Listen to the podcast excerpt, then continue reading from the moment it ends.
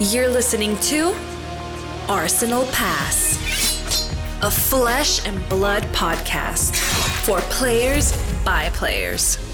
And all about strategy, leveling up, and the latest news in the world of Rathe. Welcome to Arsenal Pass. Welcome back, everyone, to episode 41 of Arsenal Pass. I'm Brendan Patrick, joined always by calling champion Hayden Dale. Hayden, how are you doing? Yeah, I'm good, Brendan. How are you? pretty good, pretty good. So today's episode is going to be something I'm particularly excited for. We're going to be doing a uh, sort of get to know your host kind of episode. Today is about the man, the myth, the legend, Mr. Hayden Dale. Who is Hayden Dale and what makes him tick? Sure, he plays flesh and blood, and sure, he sometimes goes 3 2 and drops. we all know this, but who really is Hayden? What motivates him? What motivates him, and what are his goals and aspirations? So, before that, Hayden, take me into the news. I feel like you're we weak in flesh and blood. yeah. um, I'm a little nervous about this this topic, uh, although now I've had a little bit of practice potentially. Uh, we may have had a small uh, issue as we started to record this, so we had to start again uh, partway through this. So um, I have a little bit of a, a, dry run on some questions that Brendan's potentially going to throw my way, and I can be a little bit more succinct, hopefully. But this week in Flesh and Blood, uh, a few days out from Nationals now, less than 48 hours from my Australian National Championships. So just finalizing deck list, uh, some matchup plans, just getting comfortable. Did another sort of my last draft last night. Um, yeah, it's been it's been good. It's been busy. A lot of uh, actually weirdly not a lot of games, but a lot of flesh and blood. So whether that's you know just tweaking matchup plans, um, discussions, things like that with some of the team. Uh, but it's been it's been a good week. Yeah, I'm really excited for nationals. I'm a bit nervous, but I'm yeah I'm pumped to to play and, and just get into it. How about you? Any flesh Yeah, and blood this got week? um, well, we did that Twitter Spaces, which I Mm. want to call out because that was awesome. Um, Twitter Spaces is a really cool program where you can host like this collaborative chat on Twitter. You can have multiple hosts, bring people up on stage. There's like hand raising and stuff. Obviously, this technology exists in some other applications as well, but on Twitter, it's just so easy, right? It's right at the top of your feed. You click in, you go in, and yeah, it's it's a great way to communicate. We had Zach Bunn join us as a co-host in that uh, in that episode, and Taylor Morrow from the Attack Action Podcast hopped on as well, but impromptu. Yeah, And- because although you say it's easy, that's a relative term, I think. It is easy unless you. so for us, we had a bit of technical issues because I had experienced Twitter Spaces a few times, but only as a listener in other people's chat and other people's uh, rooms. And to start a room is not that straightforward. You have to do it from the application. You can't do it from desktop, and you also have to have 500 followers, which thank God I do because we wouldn't have been able to start on time. But uh, ultimately, we had to start it from my account, tweet it from Arsenal Pass, and then I think Hayden had to like straight up download the application and everything. Like it was. Uh, I got in eventually. Yeah. Apparently, it's uh it's in beta. So It it is an awesome feature though. Like I did, I was a bit skeptical about doing it. Um, we had a lot more people than I thought jump in as well. We had some really awesome contributions from Arsenal Pass listeners and viewers, as well as uh, some other community members. Like like Brendan said, we had Zach, uh, we had Taylor on there. Uh, we had a few other people as well jump in with some some awesome contributions, and we talked about you know some Everfest things so far, Icelander uh, cards previewed so far. We talked about the banned and restricted and just kind of the impact for flesh and blood and yeah it was just i would do it again it was a great discussion i'm looking forward to, to doing it again because the the interaction and the uh, the contributions we got were just i think they, yeah they were great. They were really valuable.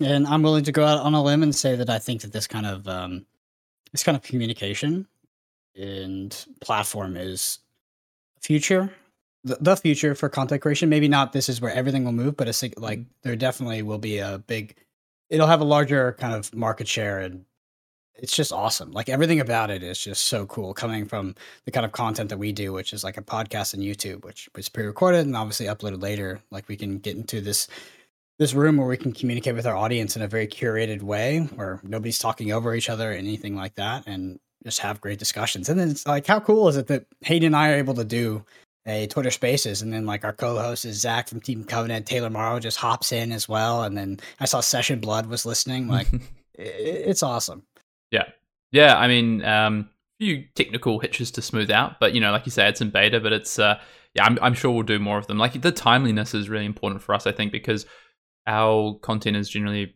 it's it's curated, right? Like we're we're on lead times when we upload this. Um, even our podcast, which is the shortest lead time because it requires probably the least amount of editing, is still two days turnaround. So, um, yeah, I'm actually looking forward to doing another one, and I think we will probably in the next week or so as we head towards Everfest. So it'll be cool.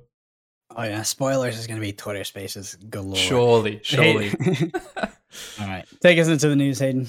Yeah, let's do it. So, uh, first thing I want to call out is ProQuest full announcement up on the FabTCG website.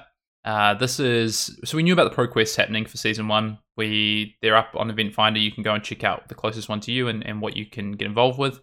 But as well, LSS have just announced what that kind of structure looks like going forward. Because in, in the past we've had ProQuest at calling events on the Sunday. Every calling event on the Sunday has had a ProQuest, and that format is going to change a little bit. So there's still PTI events on a Sunday. Those are now going to be called battle hardened events. Which, uh, Brendan, you you know you would have heard that term before. It's been battle hardened's been used for um, events before the calling before. Uh, so, you know, like um, sealed events where you go and play against the creators, and it's usually like a warm up to the calling, but they're now using Battle Hardened as the term for the Sunday PTI event. Still the PTI for first place, still gold foil, still foils for top eight.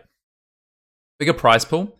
And the PTI that you win on the Sunday can be redeemed at any Pro Tour or World Championship, unlike the ProQuest uh, PTIs, which are for specific events. So you play a Pro Quest for season one, that PTI is going to qualify you for the specific Pro Tour one.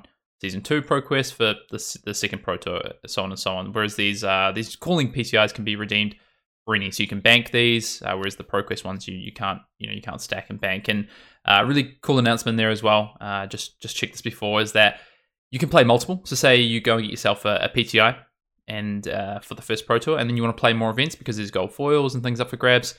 The PTI does hand down. So if you win an event, you already have a, a PTI for that ProQuest. It goes down to second. I don't know if it drops further, but they've announced that a first already has a ProQuest win for that season, it'll it'll drop down. So yeah, excited to get in and play some ProQuest. Those do start in three weeks' time. So check those out. Happy with the way they executed on the ProQuest uh, P- inviting. Yeah, really, PTI. I don't know if I can call it a PTI, but like it's like a w- weird kind of PTI, right? So it's only applicable um, to a very specific thing, and then you can only you, you can't just stack tons of them, which I don't even know if it would be beneficial too if it was like applying to the first pro tour. But uh, yeah, I'm excited. Uh, that's cool. Yep, definitely. Sweet. So this weekend is uh pretty exciting, right? We've got nationals for New Zealand, Australia, and unfortunately they're not streamed. At least Australia is definitely not stream is definitely is not streamed uh, live. New Zealand we don't know. Hopefully, I think that uh, watching Flesh and Blood live is one of the best things that you can do outside of being at the event. It's super fun, hang out with your friends on like a call. Yeah, get in the conversation. Watch your, yeah, watch people play. Like it's, um, it's a bit of a tragedy that it's not going to be live, but I understand in the context of COVID logistics that it might have been impossible. Yeah, that might be better for you though in the future actually if they don't they don't stream events and if you're on, on coverage. Really, we're going there. so they, they I know for Australia they are recording the games and they're going to be uploading those in the week proceed you know following the event uh, with with commentary overlay. They just had logistical issues at the venue with being able to stream. I think internet connections and um, facilities just unable to do so. So it's going to be uh, recorded and then uploaded. So those matches will still be available, and that's really cool that we're going to get recordings of of uh, you know competitive flesh and blood from a national championship. Um, but New Zealand, I have asked, and so far it seems that there's not a stream, but uh, there was talk that there might be. So uh, if if we find out about one, we'll we'll tweet it out, we'll post about it, um, and a link to the stream if it does happen. I feel like they could jerry a jerry rig a overheated camera. To, uh, We all know what that's like, don't we, or Yeah, Yeah, I mean it can be done. So I mean that's better It's than true. nothing for sure. can be. I did also want to shout out as well. Uh, Singapore was scheduled to have their nationals as well uh, before the end of the season. Unfortunately, couldn't take place. Uh, just I think restrictions and what's happening with Singapore, they just weren't unable to run the event, but they were able to run a PTI event. So they had a pro tour, you know, invitation event like you'd have at a calling on a Sunday last weekend. That was uh, won by Abby Fong, who I believe is you know quite a well-known player in, in Singapore. Won road to national, things like that, and winning on Briar, beating Ice Lexi in the finals. And I know there was a couple of Viserai, there was Katsu, there was um, Lexi's, there was quite a diverse, it was Oldhim, there's quite a diverse top eight for this event. So really cool to see. Uh, and congratulations to the winner there. Uh, moving on, our preview card. We've got our preview card going up on Friday, the 28th. Uh, it's Eastern Standard Time. So we're going to pop up a video of that. We've seen our card. It's awesome. I'm excited to talk about it. It's not what I was expecting, uh, Brendan, to be honest, but I think there's, uh, yeah, it's it's going to change some stuff, and it's cool that we we have this card and we get to talk about it. And then we also have a booster pack that we get to open, which we're going to do. Uh, I think we just we've got a clip that we've already done actually because Brendan had the pack. Uh, we've already recorded the clip, and that's going to go up on the day after the Saturday, which is the 29th. So look out for that. Just a short clip. Uh, most of the cards by then I think will be previewed and spoiled. But if there's any cards in our pack that we haven't seen yet, we'll be sure to shout those out. And uh, we'll probably upload that onto Twitter and YouTube Shorts so that people can see. The, the, the coolest thing for me, honestly, was the the pack. Like the design, Mm-hmm. the the packaging itself is is uh, a big change, and I think it's awesome to see. Um, so it's cool for people to be able to see that as well. And then you get your hands on it a week later, which is fantastic.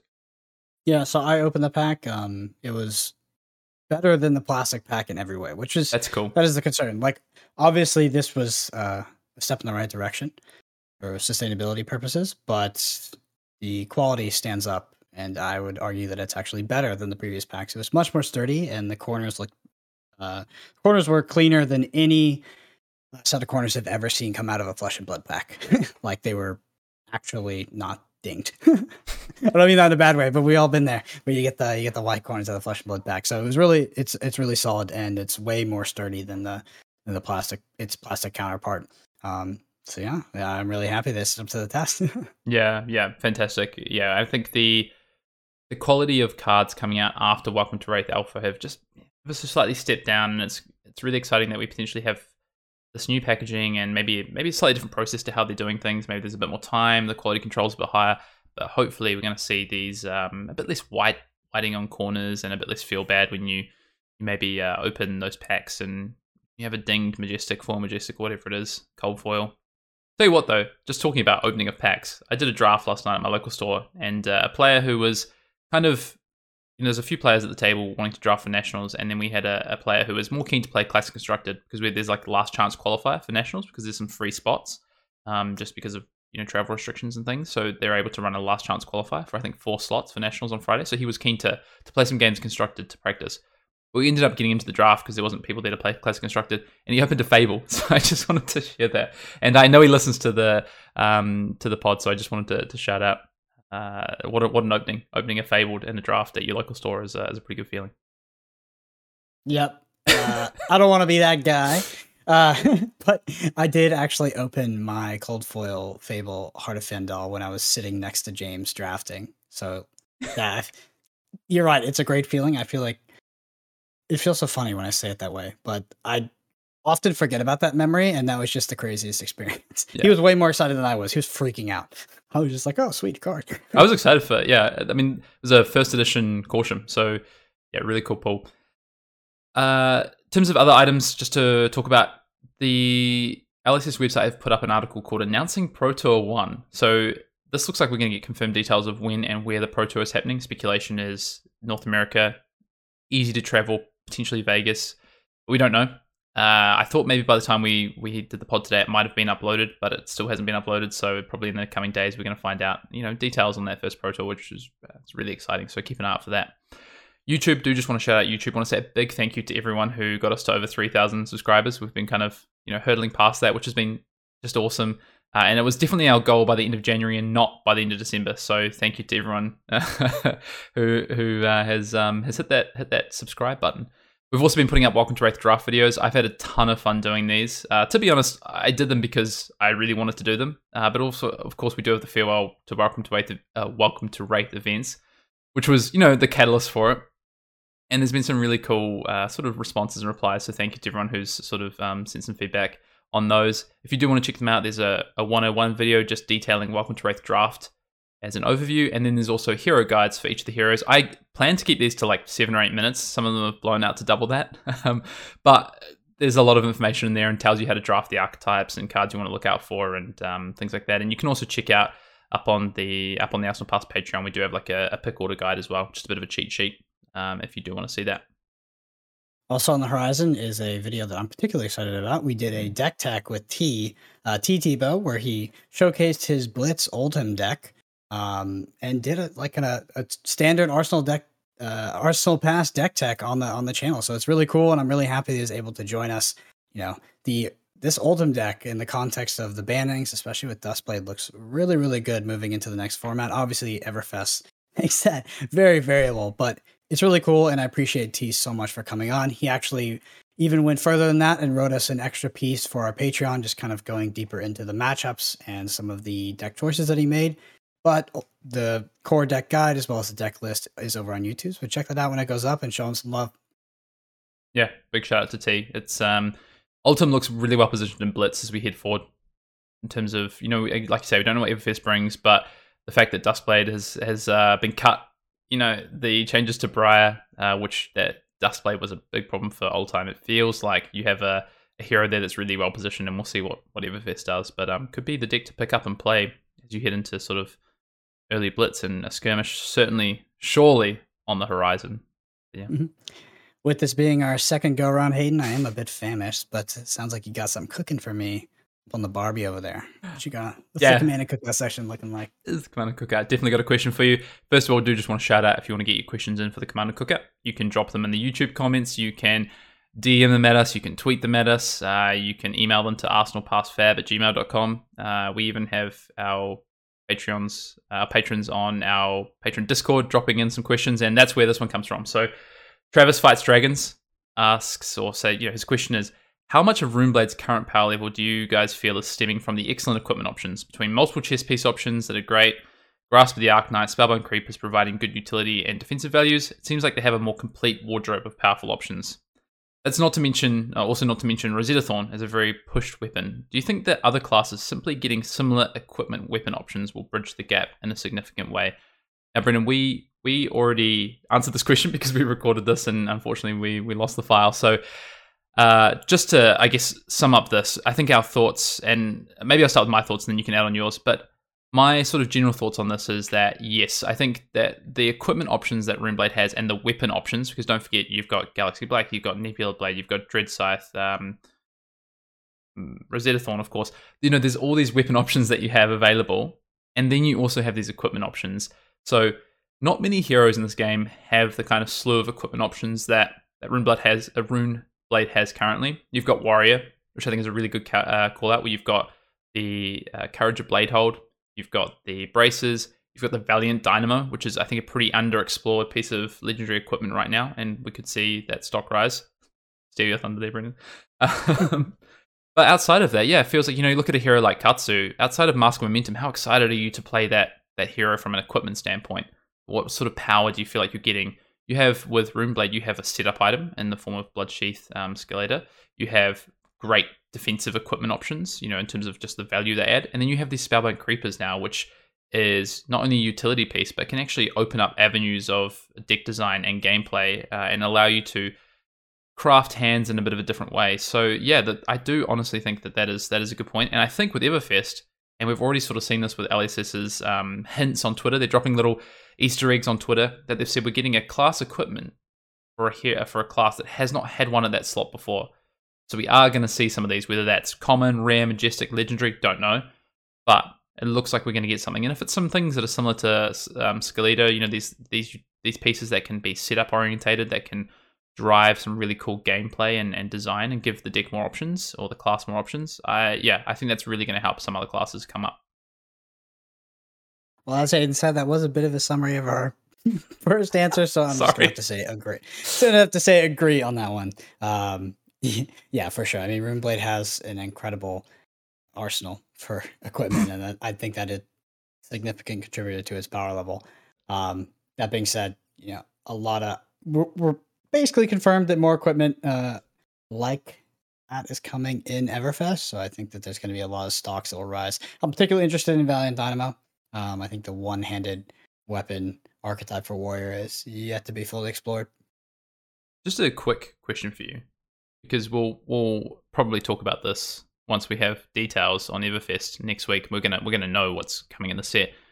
Do you think we see reprints in the set? If so, yep. what what do you think we see? Just quickly, um, speculation. Skull Cap, Command and Conquer, and potentially Enlightened Strike at least. Uh, definitely Command and Conquer. I think maybe. I gotta just say that with conviction. I think yes. I think not maybe. I'll can. I'll stay. There was a I'll hint from. LSS, an Easter egg, a card that a generic card that destroys cards that can destroy cards in Arsenal. Is a Command and Conquer reprint? Maybe, maybe not. Seems a bit too on the nose if it's literally Command and Conquer for LSS. Usually they're a bit. They like to trick us. so- Maybe, but maybe this is a double bluff. You know. Yeah, double bluff. So Hayden, heading into the main topic here, I do not envy you having to answer some of these questions twice, especially the first one. Um, but like I said, this is a get to know your host. This is the Tome of Fyendale, opening the book, reading the scripts. Hayden, I'm going to start out with a quote unquote normal question to give the audience a sort of baseline. Tell me about your history of Flesh and Blood. How'd you get into the game? yeah, yeah. So as Brendan said, we um, I think we got through a few questions before we had to re-record. So uh, luckily, I'm not as blindsided by some of these, and I can hopefully succinctly answer some of these uh, a bit better. So, in terms of how I came across Fle- uh, Flesh and Blood, actually, it was at a, a magic event. So I was back in New Zealand uh, for a magic event that I go to yearly with some friends. It's like a bit of a, a get together. We do a trip. It's an excuse to to get together and play play cards. Right? We go to these events. They're um they have big prize pools in New Zealand run by um, a local named Mani who organizes these cash prizes. And in one of the final rounds of this event, I think it was before top eight. I think both me and this player were locked for top eight. But I was playing against Jason Chung, was one of the developers for Flesh and Blood, and I was just asking him, "What are you doing right now? What's what's happening now that kind of you you you know you're not playing on the Pro Tour for Magic anymore?" And he was telling me, "I'm a I'm a game designer. I'm designing for this game called Flesh and Blood. You should check it out. Uh, I know you live in Sydney. We're doing a big ten thousand dollar tournament in Sydney in two months' time. Uh, once we've released the game, so come and check it out." I just thought, yeah, maybe maybe I'll go check it out.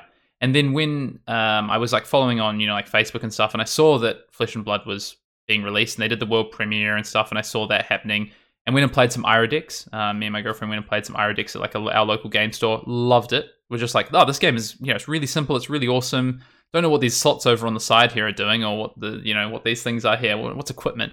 But um, but you know like this this game seems awesome and then the game releases obviously the system is fulfilled and it's even more than we thought it was pick up some of the hero decks just play those learn the heroes pick up some booster boxes. We start building sealed decks. Uh, and then good friend of mine jason long comes over to uh, sydney for the calling. Uh, so the, the couple of days before stays with me.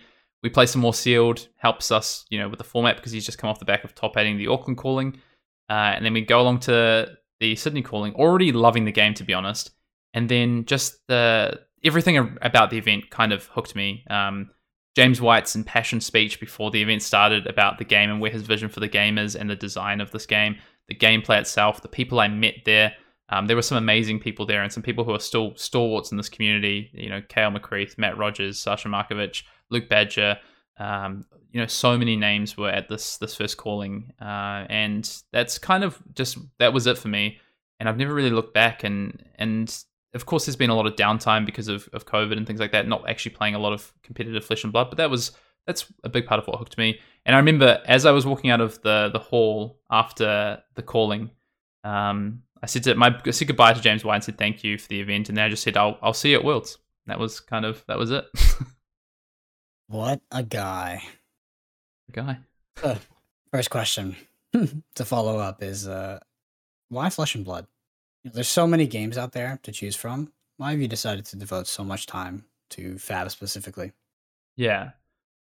Good question. Um, I played MTG, played Magic for a, lot of my sort of, I guess, like teenage years and, and early 20s. Um, and I enjoyed it. I enjoyed the game. I had really good friends. I have really good friends from playing Magic, and it was a big part of, of my youth. But I never felt like I could devote myself to the game to be as competitive as, maybe I'd want to be, uh, as being a competitive person. But something, so I think, just like clicked with Flesh and Blood. Um, and I don't know if it's like circumstance, just the time in my life. I was in a new city, in a new country, and I maybe, you know, I didn't have as many friends, as much of a busy social calendar, had opportunity to, to, to devote a bit more time to, to a hobby, uh, go to game stores, play events, things like that. But I think that's a part of it. But honestly, I think the biggest part is like this game just something about the design, the the way it plays made sense. Um, seeing James White talk about it, seeing the community that was already starting to develop, uh, the, even like down to the art. I've never really been into art with card games, but I loved the art for Flesh and Blood. I think all those things just were kind of uh, there, like, and and that's I never chose like I'm going to devote myself to Flesh and Blood. I'm going to devote a big chunk of my my time and my life to it. It just has happened. It's just happened gradually. um, whether it be from like playing through making content. It's just happened, and I I'm hooked, uh, and, and I don't see myself, you know, sort of walking away from anytime soon. That's for sure. So, from a self actualization perspective, what does Flesh and Blood do for you? Is it simply a medium where you can be creative? Does it satisfy a competitive drive? Or does it provide you with a community and a sense of family that you can't get somewhere else potentially? Just feel free to elaborate on this one. Yeah, this is this is a question and a half. I think it's difficult to to answer. I think it's all those things you said and and more. To be honest, you know, community, um, creativity, competitive drive is massive for me. That's a big part of of things I've I've always been attracted to is is around competition. Um, but I think it goes deeper than just that sense of competition. I think um, I think being an early adopter is a big piece of of what it what it does for me or why it's sort of hooked me in. Um, and then that's the ability from there, I think, to be sort of like on the front lines, right? To to be creative, like you say, to design decks and and play these events that people haven't played before. Um, to now now through to creating content, which is something that I never thought I would do, is now actually a big part of what I guess what Flesh and Blood gives me, uh, and I guess what I can be involved with in Flesh and Blood. And um, I think that sort of piece is like I never I never really thought I'd do it, but just seeing people's enthusiasm for the game and feeling like I have something to share is something that keeps me doing that.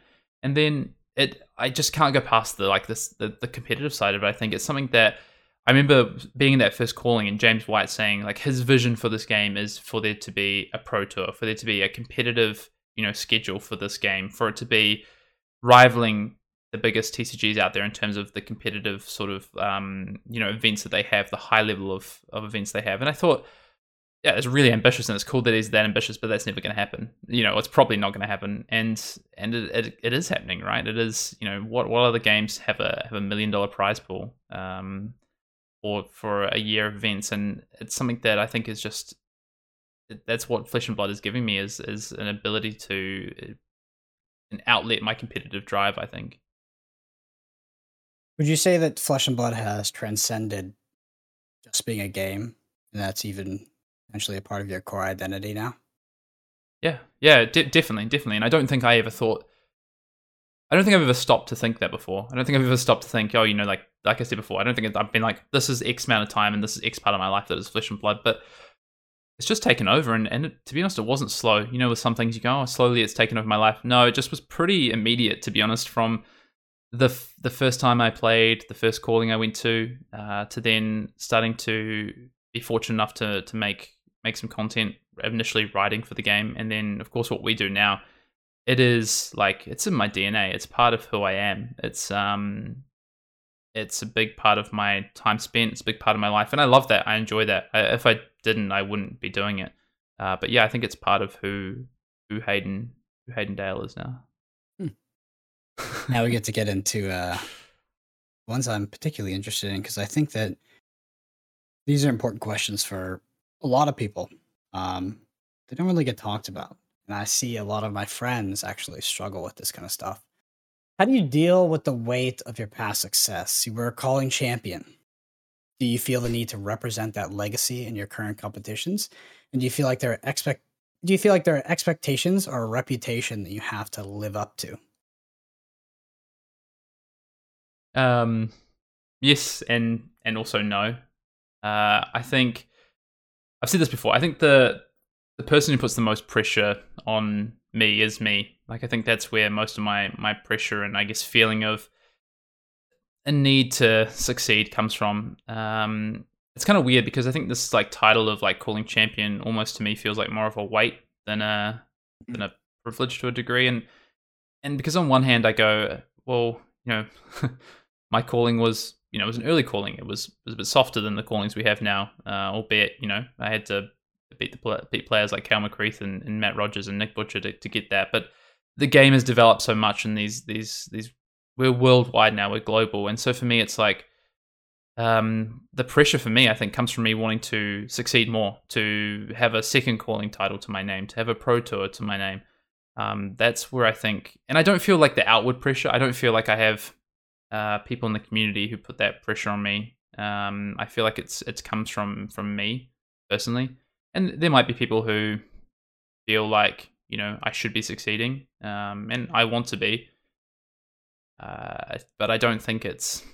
I don't think I have anything to live up to. Per, like I don't feel like I have anything to live up to for people, for other people. I think it's for me. And there's a certain group of people in my life that I really care about what they think. You know, my really close friends and and family. Um, and then I also I care what our community thinks. I care about what the Arsenal Pass sort of family and community thinks. But you know, they're pretty supportive. We have a really supportive group of people around us. So I don't. Um, I honestly don't feel like there's like a, a like a legacy or a weight that's expect, expected of me. I think it's more an internal thing, to be honest. So you've answered to an extent. You answered kind of the macro portion of my next question. Okay. I want to. I want to ask you this question in the context of: Do you ever, for a moment, feel this way? And if you do, talk to me about that feeling. Right? I want you to dig into it because I know, even if if you're not someone who struggles with it on kind of a daily basis over a longer period of time, I know a lot of people that that feel this way, and it really kind of eats them.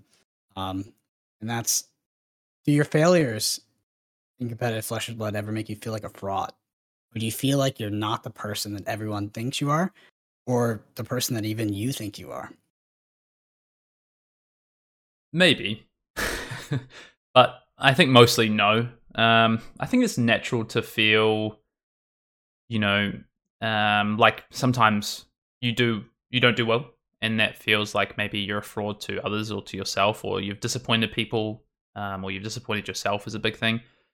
But I think like I'm really adamant that I'm not defined by my success. I think in these in these events, I think I'm defined by who I am as a person. You know, the things that I say, the things I do, the actions I take, um, how I am with people.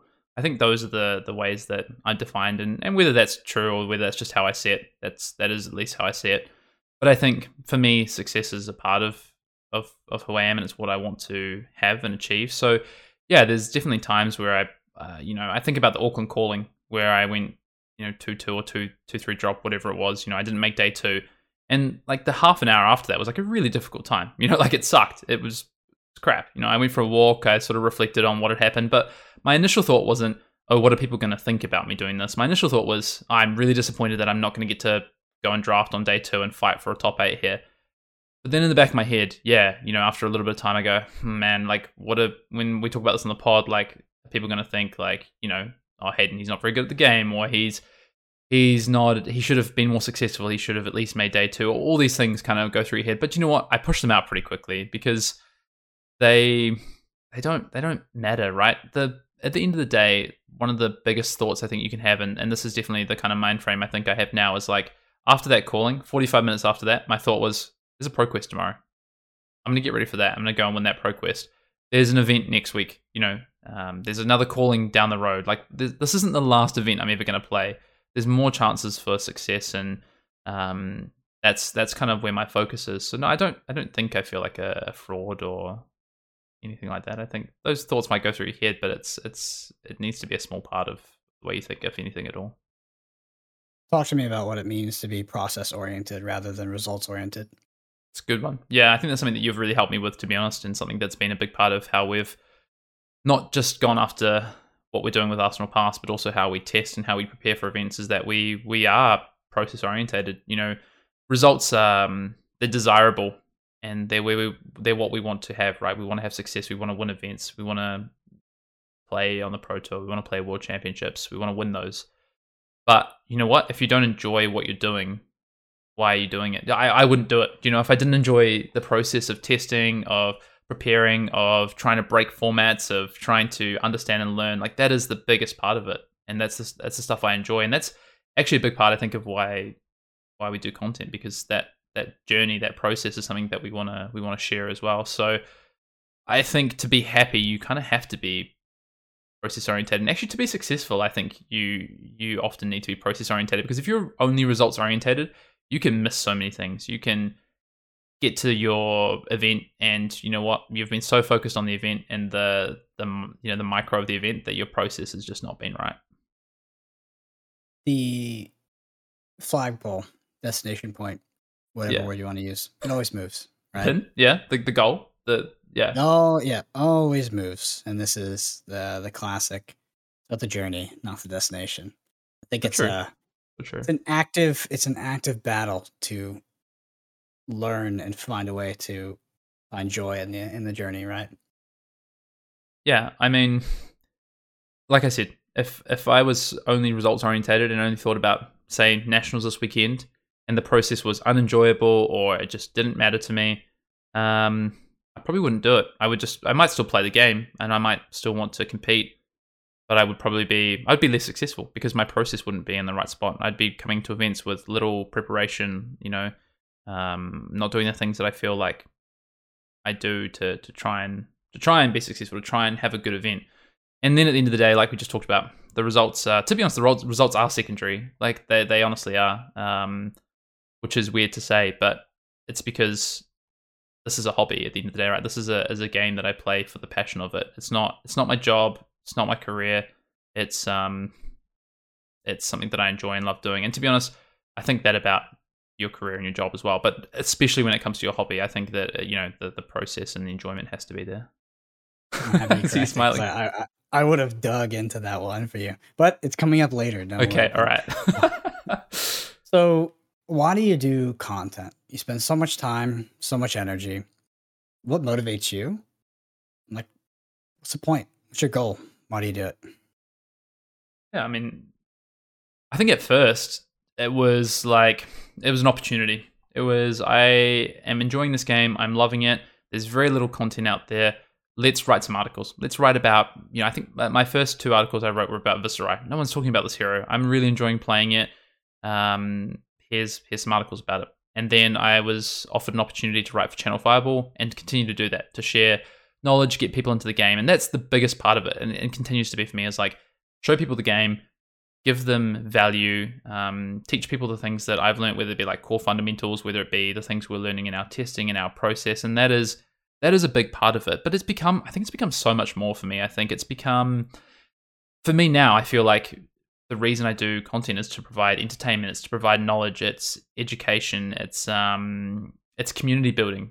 To be honest, and it's it's friendship as well. Like the the friendships I've made through doing content, whether it be you know me and you, Brendan, the friendship that we've that we have now, be that with other people that have now I've become friends with because of the content. You know, the, I think of people like Zach Bunn um, from Team Covenant through you know first meeting him because we wanted to have him, or for me, wanting to have him on the channel and to, to discuss with him, and then becoming friends. Like this has been a big part of it for me, and the the Arsenal Pass like family and community we have around us. Um, I I think in my head and deep down, I feel like that's that's a big part of of why I do it and continue to do it, and because it's fun.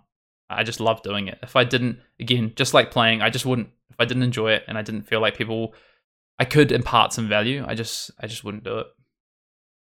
Yeah, my favorite word when talking about continuing to do things, why you do things, and particularly Arsenal passes, accountability. Like, I think you develop a level of accountability to the people you work with. Whether for me, it's Hayden Dale, my friends, you know, like Hayden said, you could say Zach Bunn is an example, and also the audience, the people that enjoy it, the people that in, keep going back and are willing to spend their time, right? Because I think that that's actually you know an asset that they're giving up to consume Arsenal Pass content, and it's non-zero, right? It matters. We appreciate it. So I've just got to say that's so important because we, I think I have a real philosophy about the way that we we we do what we do on Arsenal Pass, and you know we've made some updates to the channel and things we want to do recently, and that's through the lens of we want to make the best content we can, and we want it to be valuable. We want people to be able to take something away. We don't want to make stuff for the ma- stuff for the sake of making stuff. That's not not who we are. We don't do it to to to earn money. You know, that's not why we do it. It's it is literally about in my eyes, it's giving back to to our community. Like that is that is the biggest part of it. And yeah, Brendan, I think my friendship with you keeps me accountable to a degree. But to be honest, you're you're a good friend of mine now. And if if I couldn't do it anymore, I just turn around and say, Brendan, sorry, I just I just can't. And I know that you'd be okay with that because we, we have that friendship.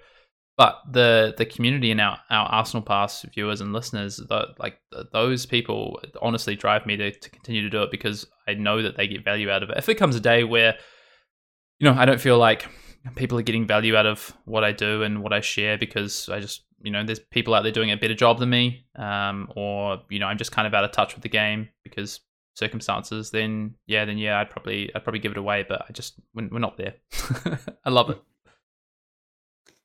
So you spend a lot of time in the public eye, which I know sounds crazy, Relatively, so, yeah, in flesh and blood, maybe. but it's true, right? Because you know, through this through this channel, through anything else you do publicly, flesh and blood, um, it is Hayden Dale putting himself out there to the masses, the anonymous masses, right? So how do you deal with some people saying not so nice things about you? You know, I'm very lucky. I think personally, I haven't had too much of that. I think with Arsenal Pass, we maybe get it a bit more. Um, when it's truly negative and it's destructive, my my approach is ignore it because it's not it's not helping anyone. It's not. It's just doing a disservice to to us and to the person making those comments. To be honest, if it's constructive feedback, which we do get, and I'm really appreciative for that feedback, whether that's for me personally for the things that I do and say, or for Arsenal Pass, though those things are really helpful and beneficial. And then of course there's there's a bunch of positive stuff as well. But when it's um when it's just purely negative and it's kind of baseless, uh, I just I just ignore it because that's not I know that's not the majority of people. That is the minority that say that. Um, and I think for my mental health and for for enjoyment, I just I can't engage with with that stuff. Like I said, there's some stuff that's genuinely constructive, and that is very helpful. You know, there's some stuff we've maybe done or said in the past that um, people haven't reacted well to, and I can understand that. There's there's certain things I've had conversations with people where maybe you know something we we did they they didn't think was the right thing, or they had a, they had feedback for us, and that's fine. That's that's really good to have those conversations. But I think um, when it becomes yeah, just when it's just not factually based, or people just have this this these ideas, um, they're often just not worth in, engaging with. Um, so yeah, I just for my sanity, it's uh, ignoring a lot of, um, and there's not much. Like I say, there's not much of it, but the, the majority is overwhelmingly helpful and, and positive and constructive. Do you I, think that the the negative comments that do come are disproportionately magnified compared to their positive counterparts? I was going to throw that question back on you because I know it's something that we've talked about, right? Like it's impacted us before. Like I think especially early on when when we were starting to make some changes with Arsenal Pass, we are starting starting to make some videos. Um, people were, you know, they had things to say. Yeah, it does. I think it, it does this because one, you can read through YouTube comments and have ten really nice comments, and we, we try and respond to every single comment um, and and question. So you know, I'm reading these, so we might have ten nice pieces, and then one can really bring you down, and you think about that that piece, right? I don't know we've talked about this before, like can linger in your mind but what actually gets me, to be honest, is when I've made a mistake or like the quality is not up to my standard, and then someone makes a comment about that because I think that's a valid comment, and those are the ones that stick in my head. And whether whether ten, you know, nine of the ten people enjoyed it, and then one person didn't because, um, you know, oh, I couldn't, the cards weren't clear or the sound was a bit off or whatever. Like those things stick with me uh, more so. To be honest, if there's just like a purely like hate driven or negative comment, I think I'm getting better now at just leaving those to the side. you've got to. You've got to. Honestly, you've got to. You have to. You have to. no, it's so true. You have to. Uh, you won't. You won't be sane if you don't. Um, I, I don't know. I just gotta say, I don't know how like we're in we're in a real niche, right? Like Flesh and Blood is so small. Like we have an amazing community around us, and and just a, the, the wider community of Flesh and Blood is growing, and it's fantastic to see. People on like a larger scale, I just I don't know how they how they deal with it, to be honest. but yeah. Yeah, that's like a deeper philosophical question is, too, yeah. which maybe we shouldn't get into. Is just like, is is it uh, is it the price? Is it the price you pay? Um, anyway, yeah, that's weird. So, who is Hayden Dale outside of Flesh and Blood? What are your loves? What are your passions? And what makes Hayden Dale get up in the morning? Wow, so a really short, small question here, really easy one. Um, wow, so I think my like my circumstances in in my life give me fuel, right? Like my the things I have in my life are what fuels me to get up in the morning. So my passions, my my career, um, what I do in my spare time, uh, my like my love of fitness, like all these things, my love of achievement, like these are the things that probably get me get me up in the morning. Um, in terms of like what my loves and passions are, well, I mean, flesh and blood is is now a big part of that, right? is now a big part of the thing that I often go to bed and then wake up the morning thinking about Flesh and Blood, whether that be for Arsenal Pass, whether that be a deck I'm working on, whether that be an event that's coming up. You know, Nationals has been on my mind a lot this week. Um, that's a that's a passion for me. Competition is like a big thing, and I talked about a little bit earlier, but it is something that really drives me. Um, it's been a constant in my life, whether that be you know sports at a younger age, whether that be I mean even to the point you know that in my office I'm like, all right, what fantasy sport are we playing? I got to win the work league. You know what I mean? Like it's a it's something that I really enjoy, but honestly, like it's um things like so a big part of my life has been like dancing for instance like those those sort of things. Um travel I, I love to to travel and you know i look forward to doing more of that in the future whether that's hopefully flesh and blood related as well. I can roll, roll two things i love into into one. Um i've been very fortunate that me and my partner we've we've traveled quite a bit. We've we've made that a goal sort of in our 20s to to travel and to see the world. Um if i go a bit i guess a bit deeper uh, i love stories. I love history those things are things that really uh, sit with me and play on my mind a lot. I love, I think I love movies for that reason as well. I love, I love tragedy. I love happiness. I love reading and, and seeing these kind of stories, and often these stories sit with me for a long time. Um, history is like something that I've been quite interested in from a young age, and this idea that you can have stories that are both real and and you know also fact you know fact and fiction um, uh, things that play into I think who I am quite a bit.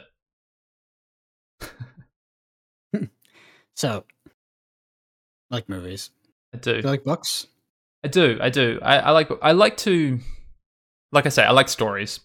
Whether that comes through, and I'm not too fussy about the medium, but I do enjoy the feeling of reading a book and being in your own world where you decide what the characters look like based on the description you get to decide when and where you read. I think those are really important things. And often I find that the experience of a book or a story can be so influenced by your surroundings.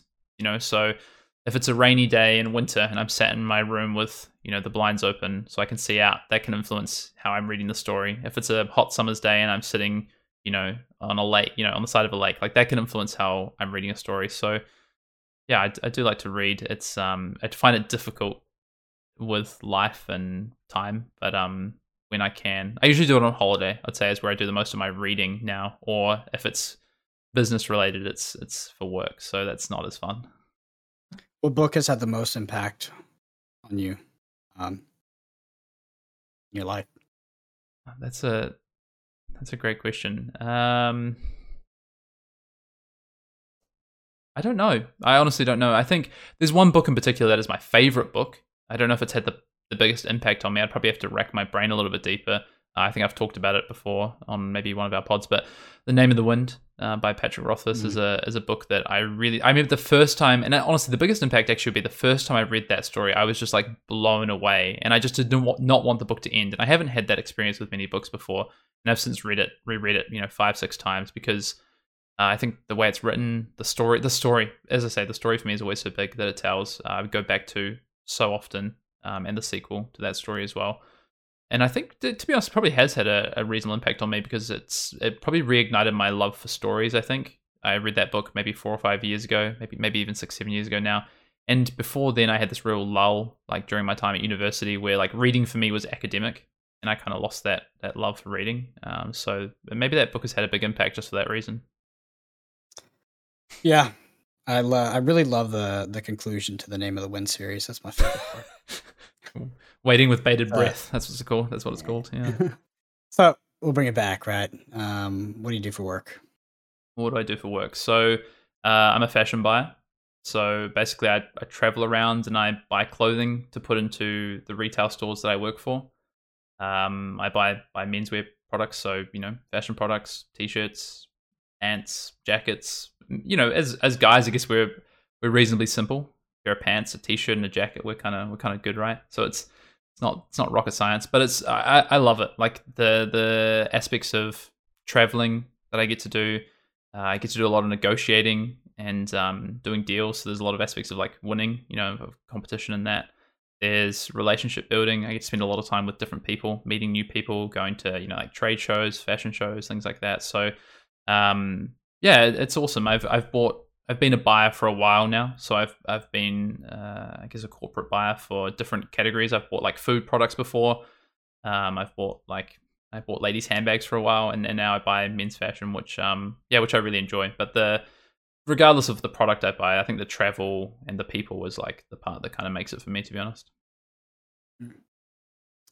Do you love what you do? I guess I kind of already answered that. Yeah, I, I do. I do. It's um, it's never. It's, not something I ever thought I would do. I didn't think I would, you know, be be in this this job. I didn't really know what this job was when I was younger. I had really like set intentions when I was at university. I think about what I wanted to do. Um, but I feel really lucky and privileged to have kind of stumbled upon the job that I have and the the company I work for. Um, yeah, I think like the pursuits of passion is really important, and I stumbled upon this because of that. Because I kind of took a leap of faith and moved to a different country, and it's something that I think you've got to you've got to do in your life if you have the opportunity to do so. I think you can't turn those things down. So I just feel privileged that I had that opportunity, and and then I am where I am now. yeah, for sure. I mean, definitely echo that. Um, the experience of starting up somewhere totally new. It's just uh, such a such a formative thing to do. Um, you've done a lot of it, right? You've you've lived in different countries and different cities, and it's it's an experience, right? You you're in different places. You don't know people. You take different jobs. You experience different things. You learn new things. Yep, and I think that it's some of the most important things I've done in my life. Uh, but I can recall certain experiences that I'll look back on now and I think about them positively, but I know that I wasn't happy during that time or I was uncomfortable because I didn't know anybody or I didn't speak the language very well or yeah, it's just it's not home, right? You've got to got to rebuild that from from not much and that's tough, but it teaches you a lot. So Hayden, if I found if I if you found out you had 5 years to live and I would provide you with the exact amount of money you needed to cover all your basic human needs such as food, shelter, medical, etc would you still be working that job for those fi- those five years? This job, sorry, those five years. These are like proper hardball questions now. I I thought when we were at the flesh and blood questions, they were starting to get hard. I'll let the audience know these are the ones that he hasn't answered yet. So that's that's true. Yeah. Um. So it's taking me a little bit longer, maybe. Uh, no, but not because I don't love what I do, but because there's so many things I want to do in my life, and I think the current job I have now, I have like a there's like a time limit I think on how long I want to do it for. I know there's other things that I want to do. There's experiences I want to have. There's places I want to to live. Um, so yeah, I think if I only if I knew I only had five years, for instance, then I would just get on with it. Uh, as much as I love, no, was a fine answer. yeah, as much as I love what I what I do, I think uh, I'm like in my late twenties. Thirty is like a big marker for me uh, in my life, I think. Um, and if I knew that that was an even further marker than I thought it might be, um, I would probably make some changes. But it's it's so tough, right? Because no one knows how long they have on on this planet. Um, so I think you've got to always make decisions with the idea that you should make the most of what you have. So that's a, it's a good philosophical question, but it's tough to answer. yeah, the old easier said than done on that. Yeah, exactly. Um, so what's the goal? What are you working towards professionally? What do you want to achieve? Yeah, wow. Um, is it, a, is it a? It could be a. Mo- it could be a number. You can throw me a number. A number. But I, I feel like that's not going to sum it up. A number? You mean like what? Like a cash? Five million. a million. Right. Right. No, I, I don't. 50,000? 50,000? Yeah. yeah, I don't think. If you, yeah, I don't think I have a number. Um, you don't have, have to. It's not a prerequisite, right? Uh, I expect it to not be a number. I have an I have a goal in terms of like a job that I want um, mm-hmm. in the mm-hmm. near future. What's that?